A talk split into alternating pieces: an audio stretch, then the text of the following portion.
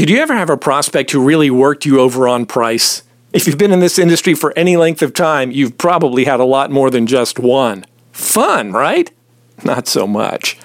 When you run into this situation, it's tempting to cave in. It's tempting to either cut your price or sell them what they're asking you for something cheap.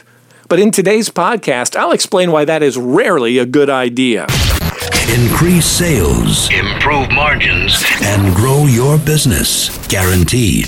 Top secrets of promotional product sales. Now, now, now. David Blaise. Hi, and welcome to the podcast. When clients beat you up on price, it can be tempting to give in.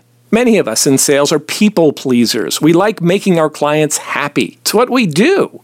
But there are a lot of inherent problems when we give in to this temptation. First, if we just sell them the same product at a lower price, it does a number of things, none of which are good for us long term. By rewarding the behavior, it trains clients to beat us up over price.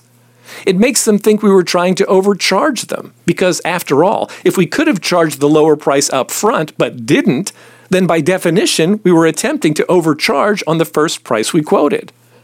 It forces us to cut our profit margin, which is the only part of the sale our company gets to use to cover things like overhead, taxes, business expenses, and yes, sales commissions. For these reasons and many more, it's rarely a good idea to just cut your price on the same product. However, if we give in to their pricing demands by recommending and selling them a cheap product, not just a product that is inexpensive, but a genuinely cheap product, that opens us up to an entirely different set of problems. The difference between cheap and affordable can be enormous. Good quality products can be affordable, but cheap products are rarely affordable in the long run because they don't hold up. Very often, the difference between affordable and cheap is also the difference between acceptable and unacceptable.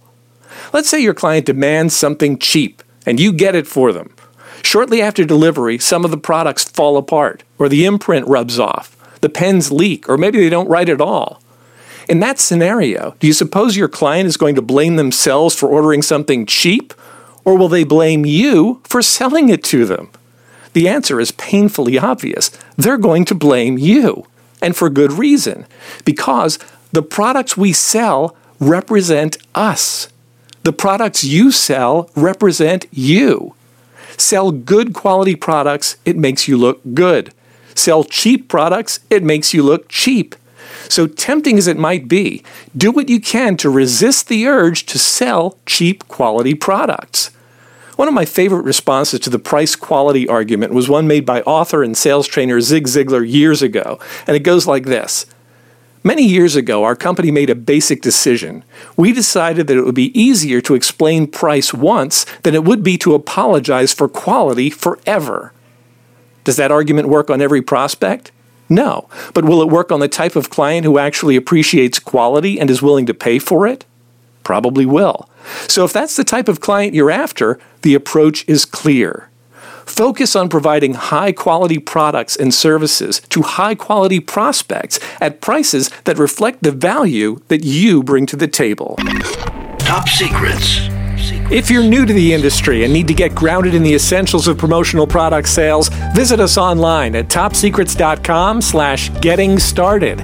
If you need to get clients now with no distractions and no excuses, visit topsecrets.com slash TSCA. Or if you're a smart, focused, independent distributor doing a reasonable volume of sales, join the AIM Smart EQP community today at smarteqp.com. That's smarteqp.com. Increase sales, improve margins, and grow your business. Guaranteed. Top secrets. Top secrets. Of promotional product sales.